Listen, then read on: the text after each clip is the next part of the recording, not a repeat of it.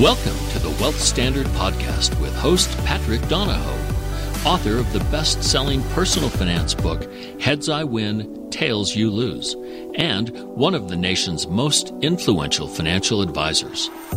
The Wealth Standard's focus this season is investing. 2020 opened with markets and asset prices at all time highs, but many of us experience more financial uncertainty now than we did a decade ago. Although there are more choices and opportunities than ever before, the risk to reward ratio teeters on a global fulcrum, contributing to the roller coaster of emotions surrounding financial well being. It seems like everyone is walking on eggshells. This season, we'll cover topics revolving around investment theory and strategy, atypical investments versus conventional investments, and the role of investing within personal wealth strategies.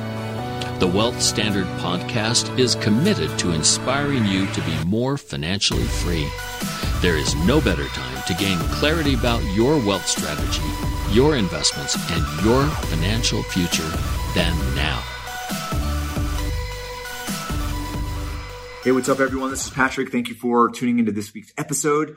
It consists of a daily review of my experience at the Tony Robbins Business Mastery, which is a multi-day seminar, which took place in warm, sunny, green, palm tree dotted Palm Beach, Florida.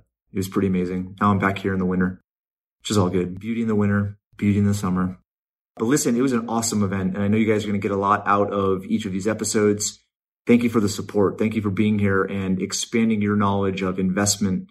I know it's going to make a difference. It just takes one or two decisions, one or two new thoughts to completely transform your life, making wise choices with your investments and your overall wealth strategy, that second business that you should be participating in in order to balance your efforts as an entrepreneur, a small business owner, a professional. It's important to, you know, know how to characterize investments, know how to ask the right questions. So I'm going to get into all of that in these episodes. You guys are going to get a lot out of it.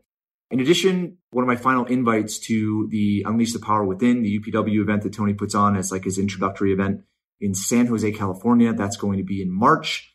All the details of that invite are going to be in the show notes on the wealthstandard.com. You can reach out to my man Jeff at the Tony Robbins Institute. I got a crazy discount for you guys. I don't get any benefit from this whatsoever, but there's an incredible discount based on my relationship with the membership that I have with Tony's group.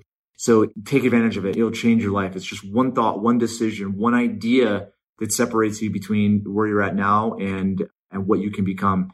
And I know that these are the environments in which that can take place. So definitely look into that. And if you can make it happen, I'd love to see you there. I'm going to come with my 13 year old daughter, most likely, and allow her, just give her that gift, give her that experience. I think it'll be life changing for her. Now let's get to the actual content and my daily reviews. Thanks again, guys. Bye. Hey everyone, this is Patrick. I'm going to do a overview of my experience on day one of Tony Robbins Business Mastery down here in Palm Beach, Florida. It's beautiful, especially given uh, winter weather in other parts of, uh, of, the country, but we're inside the entire day and it's uh, probably colder in there than it is in most parts of the United States during the winter. But regardless, this is an event that I've really enjoyed. I've gone to it a couple times in the past, but Tony always brings new information, new speakers, and is really keeping up with how society is uh, evolving, especially when it comes to business so I look at business mastery and associate with his drive to empower people. And I believe that business is just an incredible idea and especially how people work together to bring ideas into reality. Tony really talks through his experiences, the experiences of businesses he's been a part of, but also has evaluated in order to extract some of the things that business owners, as they're in business, as they're continuing to innovate, can use to continually progress and grow. So I look at, you know, really what this has to do with our theme this year, which is investment, specifically atypical investment. And the correlation that I'm making is the fact that all investment is ultimately a business. It's a, a set of systems. And so I'm just going to go through my note and kind of review some of the main points that I took away from day one. Like I said in the introduction, I'm going to go day by day, kind of going through each of the main bullet points and the lessons that I took. Uh, so the first is I believe that successful investment is a result of successful business. And if you really look at the last several years, there's been tons of disruption when it comes to, I would say, businesses that, that could have been categorized as perennial, those that are lasting generation after generation after generation. Some of the examples he used was Hilton and Airbnb, right? So Hilton has history. They have thousand or so or a million or so rooms across the world and are valued at a certain amount. I think it's like $25 billion or something like that. But then Airbnb came in and disrupted that market and provided better results, better service and own no rooms and just essentially facilitate a, a platform, technology platform. And they're valued at, I think like 35 or 40 billion dollars. So the idea there is really when it comes to businesses that have been around for a long time, if they're not continually innovating, continually figuring out what their clients or customers need and giving them what they need, making it more convenient, making it cheaper, then that's when they're ripe for disruption.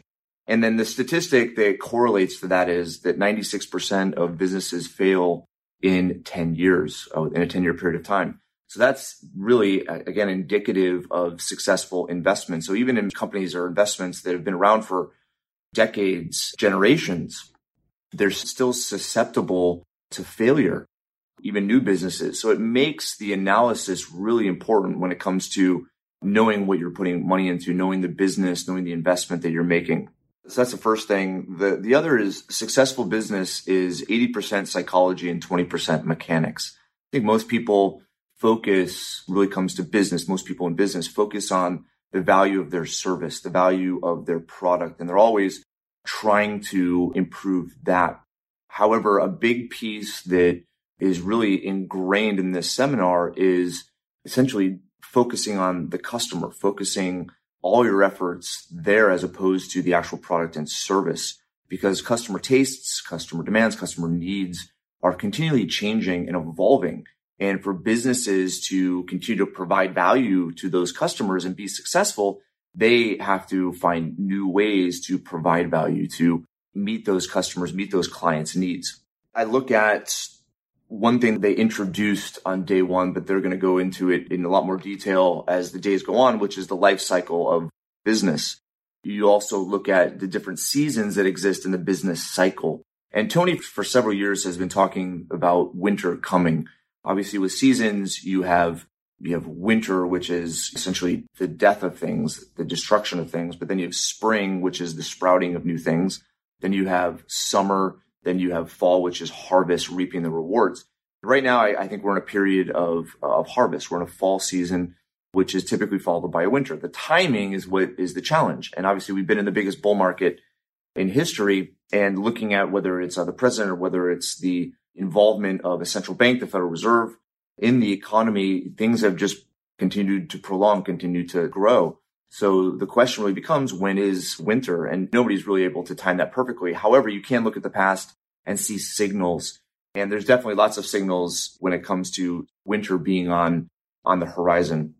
But it comes down to the question of when. Some of the statistics that I pulled away to really indicate some of those adjustments, changes, whether it's winter, I think there's definitely transition happening in the world. First and foremost, you look at the generations, the baby boomer generation and how they are involved heavily in politics, in business, and they are really in their 60s and mid 70s at this point, and they're going to be retiring. They're going to be letting their business go. There's statistics that he used, which is 87% of businesses that were the founder of that business are not going to continue past their death. So I look at the transition in business, but I also look at the amount of money, the wealth transfer that's going to take place between now and the next 10 years, the tens of trillions of dollars is going to go in from the hands of baby boomers who invest in certain things, they do certain things with that money and that wealth to a new younger generation who are doing completely different things with money and they have different interests. So I think that's going to create a different set of demand and there's now going to be money behind that demand. So I think that's an interesting thing to pay attention to. But you also have emerging markets. You have Africa coming online where they've created per capita more millionaires and billionaires than any other part of the world. Then you have the Middle East, despite the stigma that's attached to it, is also has a, a rising generation that are interested in Western things and are going to be demanding, whether it's products, services, uh, et cetera. So that's something that's interesting to, to pay attention to. And I'll probably end with, I'll just end with a few things, especially as you pay attention to investment. Hopefully you guys are kind of seeing the theme here with the correlation between investment and business, which is successful business or successful investment is because of successful business and successful business is one that is really in love with uh, their customer, not their product and service. And they're always figuring out better ways to meet their customer, meet their client needs and are adapting and innovating to do that. This is an example that I shared last season regarding one of the exercises Tony does with purses and he does it with cars as well. But I'll do the purse example. He has the audience, the female audience, give him purses, right? He's using it as an example. So he has ladies like raise their purse and he goes around and he picks really expensive purses. Then he picks kind of middle of the road purses that look nice. Then he picks really cheap purses. And the principle is not to say that one is worse or better than the other. It's that certain clients, certain customers have different needs, different tastes, different things they want out of those bags. And you look at Louis Vuitton versus bag from Target. The one that purchases it from Target is looking for efficiency. That's their specific need. But if you look at the margin in regards to that business, it's smaller than the margin of Louis Vuitton. I would say the difference in making the actual bag itself, the manufacturing costs are going to be in a very similar range. However, the margin between the actual cost and what it's sold for is hugely different. Louis Vuitton bag selling for thousands and thousands of dollars. A Target bag usually selling for under a hundred dollars. And the lesson there, the principle there is really understanding your client, understanding what they need, building a brand behind that. And I think Louis Vuitton and some of these higher level Prada bags, you know, these luxury bags or luxury clothing lines have established brand and subsequently margin. I think that's also really important to uh, to understand. Not to say that Target isn't profitable because Target doesn't just make bags; they do a lot of other things. And I think they have a really cool business model in a sense. And now they're partnered with Disney. So I think you know just really looking at how businesses are un- trying to continually understand their clients and meet those customers, meet those client needs is very important when you're weighing decision of what to invest in. Okay, that's all that I have for today. Tomorrow we'll bring some new uh, content and takeaways. So stick with me until then. Hey, what's up, everyone? This is Patrick. We are now past day two of Business Mastery, one of Tony Robbins' events here in Southern Florida. And day two was pretty awesome. And so as I went back and I looked at the main things I took away, tried to extract again the information that's relevant to investment. There's a few things. The the day was very much about personal development and about business itself, your business, enterprise. And so as far as investing is concerned, I had to kind of look for some of those nuggets. Uh, but the first one is a, a quote that Tony had, which I really like. It says, wealth is the ability to master the mind. And I looked at this and saw the relevance to not just business, but also investing, where really understanding yourself, understanding your strengths, understanding how you respond to things, and then, you know, especially your patterns, the emotional way you react to certain things. I think understanding yourself more allows you to make better decisions. And if you really look at it, ultimately things, as I've talked about in the podcast for years, things don't ultimately create, or even circumstances create the level of happiness and fulfillment that most people are seeking. I think that's a kind of a hallucination, if you will, to think that once this happens, then I'll be happy. Once this happens, then I'll feel successful. Once this happens, then that. And, and I believe it's the other way around. It's really the, the state of mind that we're seeking and that state of mind can be accessed. And so I think really understanding our mind, both I would say conscious and subconscious, is paramount to really becoming what we're after, which is, I would say, a wealthy mindset. So that's the first thing. Second thing is the idea of the zone of maximization. So I really do think that this is important to understand. So Tony has this description of a business as it pertains to a life cycle. So in a life cycle, just of, of life in general, you have birth, then you have being a toddler, then you have being a teenager, and then young adult, and then the prime of life. So you can imagine the different struggles that human beings go through at those different stages.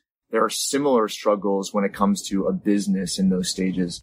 And the idea right, is to get to the zone of maximization. That's where I would say business really starts to thrive. But then you also have the perennial businesses, which maintain the ability to innovate and market to their customers and continually discover needs and find better ways of meeting those needs. So when you're looking at investment, when you're looking at the actual underlying company, I think sometimes it's really valuable to know where they're at in the life cycle. So I'll give you some nuggets as far as the zone of maximization is concerned. So in that zone, you're going to see uh, professional leadership. It's not somebody becoming a leader. It's not someone that's trying to figure out their position. It's someone that's been there and done that. Second is systems. There's a quote that I love, which is systemize the predictable so you can humanize the exceptional. I think that applies to most businesses. And so having systems allows you to systematize the predictable, have things done the same way over and over again. So there can be focus of human effort in the most important areas. Third thing is culture. And so it's the culture really representing the brand and bringing that message to the specific customers. When you're in the zone, you also have growing revenue, but also growing profit. Sometimes those younger stages, you have lots of growing revenue, but you don't necessarily have profit. And finally, there's a passion for the customer or meeting customer needs. And I think that's hugely important to identify because that really keeps the business thriving, innovating, constantly figuring out ways to discover better ways to meet customer needs. Finally, as I mentioned, innovation in marketing.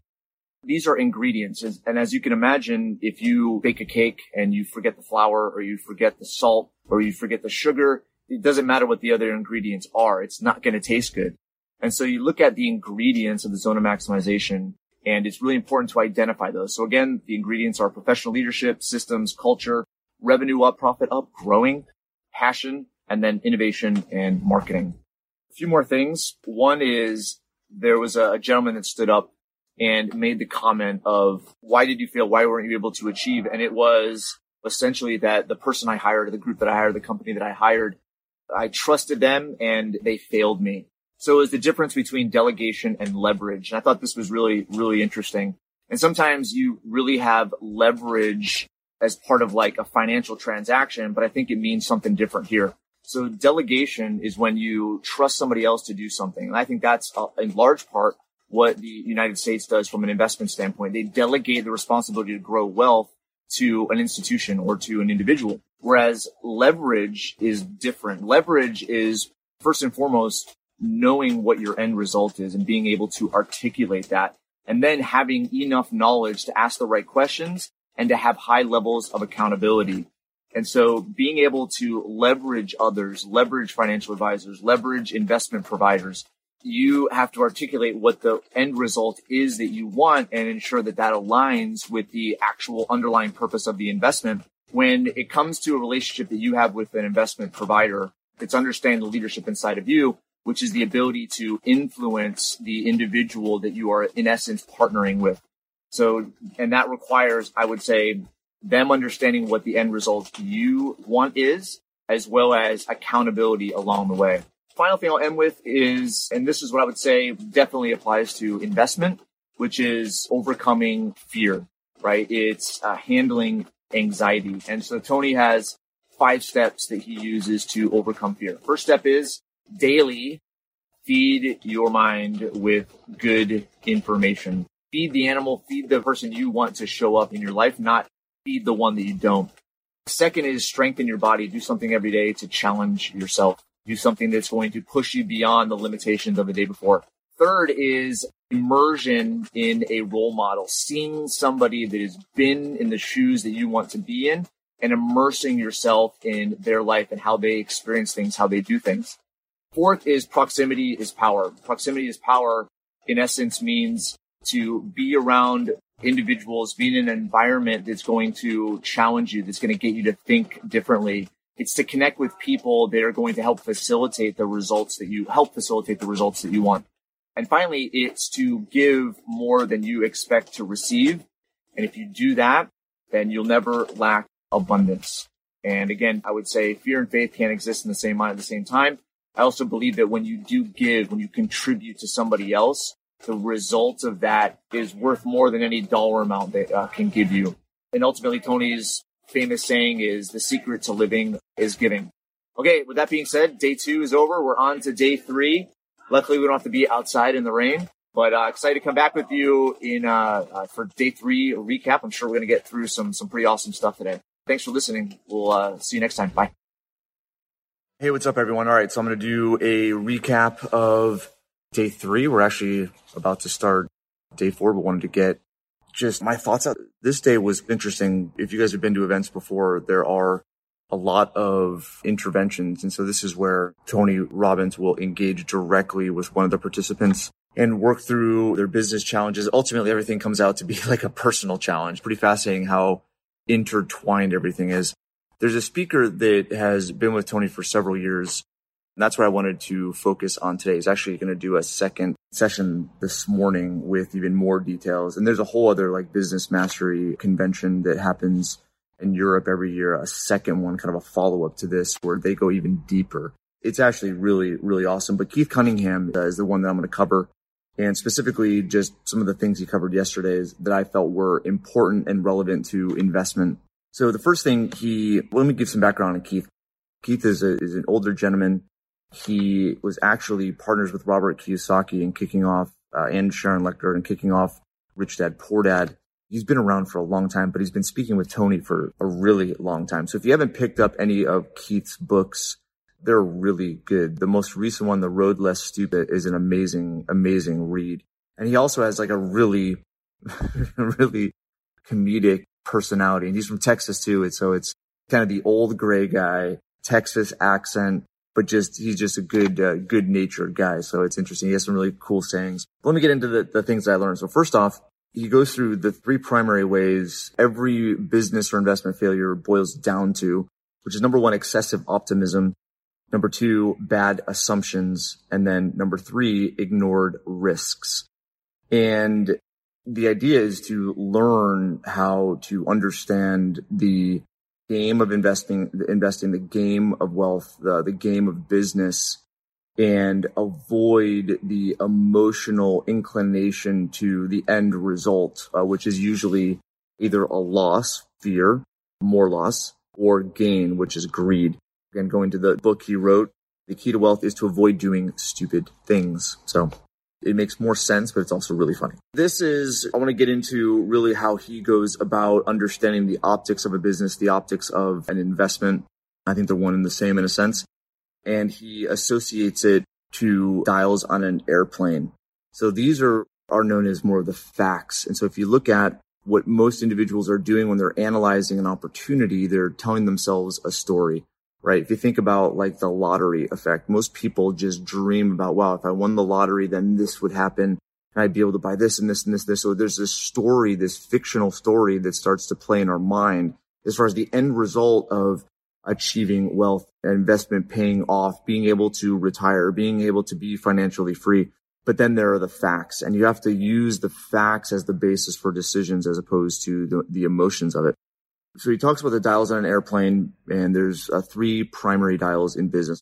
I'm not going to get into the details of these today, but the first one is a balance sheet, understanding what a balance sheet is, assets and liabilities, how to read a balance sheet. The second is an income statement, which is basically income minus expenses, and then the third is a statement of cash flows. This is what ultimately is what business owners are about because an income statement is, he calls it, it's not a reality, right? He essentially calls it theory. And as you look at reality, what business owners are about is cash. It's having operational cash, as he puts it. So that's where understanding all three statements, especially when it comes to a business or an investment, if there's profitability but no cash, then they can't pay out a return. so understanding these three, you know, these three dials is, is vital. The last thing I'll use to describe understanding the language of business and how Keith puts it, which is you can't play a game unless you understand the rules, is he uses a really funny story. He tells it every single time I've heard him speak. A funny story about cricket, the game of cricket. And in cricket, for North America, it's not a sport that we are familiar with. I think we all understand kind of what it looks like, but as far as like the rules, the language, we have no clue. And so he goes through the different, the different terms I'll give a few. The wicket keeper, the slip going out for a duck, a golden duck, bowled over a maiden, a frog, and rubbing the seam or rubbed a seam. And he makes a pretty crude joke, as you can imagine, with rubbing the seam in a very Texas old guy way, which is pretty hilarious. But anyway, the idea is that there's a language in business, there's a language in investing. And if you don't understand the, the language, you can't play the game. So that's a really important piece. And so the dials is one thing, but then the language of business is another. And the language of accounting really boils down to the facts, not the opinions or the theories. So understanding the facts, being able to analyze the facts allows you to make a more prudent decision. A saying too that I think definitely applies to invest, successful investment or unsuccessful investment is those that don't measure don't want to be held accountable. That's it. I'll leave it at that. I think that was a really good overview of some of the financial things that I learned here at Business Mastery. There was some more kind of theoretical, philosophical things and leadership principles that I learned, but I'll probably say that either to for tomorrow or just a recap of the event in general when I meet with, when I probably do a joint podcast with one of my people on my executive team, Dan, who's, uh, who's here with me. Okay. That's it. Thank you guys for tuning into this day's recap and we'll see you tomorrow. Bye. Hey, what's up, everyone? This is Patrick. I'm going to do the wrap up episode to Business Mastery. First, I want to celebrate the fact that you're here. It says a lot about you and what you want for your life. Someone that takes time to listen and to learn is the person that achieves what they're after. And, and I know in a sense what you're after. I think it's what most people are after. And the experience this week in understanding business principles, business acumen, it does relate to investment. And I believe that it really relates to what we're all after, which is this idea of living a fulfilling life, a meaningful life. And I know it sounds somewhat superficial and cloudy and meta. At the same time, it just continues to echo through these conferences, through my thoughts that there aren't these circumstances that align in your life and somehow that creates your happiness and fulfillment. I believe that it's mindset and it's trained and understood before the actual material thing happens. And what's amazing is that that material thing happens a lot more quickly once you are able to go through and establish that sequence. First, understanding the mindset, what you're really after, and then experiencing it now. And then ultimately things align so that you are able to experience it in the physical world. I'm going to continue to talk about this because I believe that the interviews that we're going to be conducting around investment, around how to, to be a wise investor without a purpose, a very clearly defined purpose, it's not going to matter how much money you have. It's not going to matter how successful you are in business. If you understand that purpose, that is ultimately what people are after. It's the true sense of meaning. And I believe when you're able to discover what that is, it's not like you arrive at the finish line. There is an ongoing process to cultivate that, improve that, magnify that. It's a lifelong process. Continue to go there. I'll give you guys a, a few nuggets from the last couple of days of business mastery. I would first say that I was really grateful to take one of my guys with me, Dan. He's been with me since the very beginning. We've gone through some ups and downs and we came closer as leaders in our company that I primarily work with, own, which is uh, Paradigm Life. But understanding him at a deeper level and vice versa, it really helped to see where we can make the biggest difference together. And so going there and experiencing that with business partner or an executive or a team member, I think it's a profound experience to really get outside of your typical culture and and really cultivate those relationships, those relationships that make the biggest difference to you. It was awesome. I would say that that's the first primary takeaway. But on the last couple days, there's a few interesting things as it relates to investment. The first, Keith Cunningham did his second part of his overall presentation, which was a few hours. I look at really what he's teaching and how that applies to what you are after. And I know you're probably telling yourself, like, I don't need to understand accounting. I don't need to understand what I discussed the other day, the optics, which is balance sheet and income statement and, and a statement of cash flows. I don't need to understand that in order to make a, a successful investment. And I get that. And I understand where you're coming from because I've been there. At the same time, I would say that the investors and people we work with that value our services and value this insight the most are the ones that have lost. It really comes down to not necessarily the investment being just something risky you put your money into and it just didn't work out right? It could have been like the best value proposition, ideal environment, ideal leadership team. But there are so many different factors within the economy and culture and society and legal, they can throw it off kilter. And so really understanding not just a snapshot in time of what the optics are of a business or essentially an investment, then you're essentially placing more risk on your shoulders. So again, those three things that he talks about, those three pieces of paper to master those, he really hit it home by describing the Enron demise. So first off, again, the balance sheet, the income statement and the statement of cash flows, understanding those pieces of paper and how they relate to the health of a business. He talked about Enron. And for those of you who have been around a while as far as investment is concerned, Enron in one year went from top of the world to bankrupt and there was a tremendous amount of fraud behind the scenes. And there's a documentary, I believe it's on Netflix, which is, uh, can't remember the name of it. I think it might be the smartest guys in the room.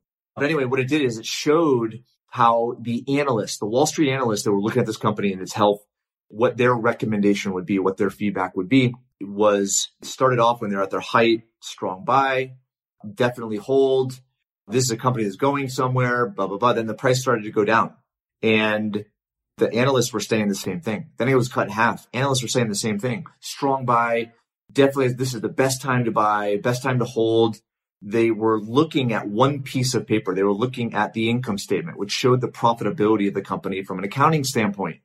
But the price kept going down because the unloading was happening by those that understood all three pieces of paper. Because if you looked at the statement of cash flows, they were losing hand over fist in their market value. Ultimately, when it was going from, I think, 80 or $90 a share at the top to like even $2 and $1, analysts were still saying strong buy, strong buy. So anyway, sometimes when you rely on, you know, supposed experts and don't understand yourself, what you're looking at, it creates a tremendous amount of risk.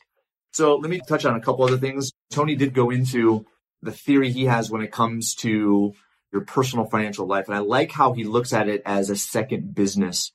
And the majority of people there is business mastery. So they're there because they owned a business.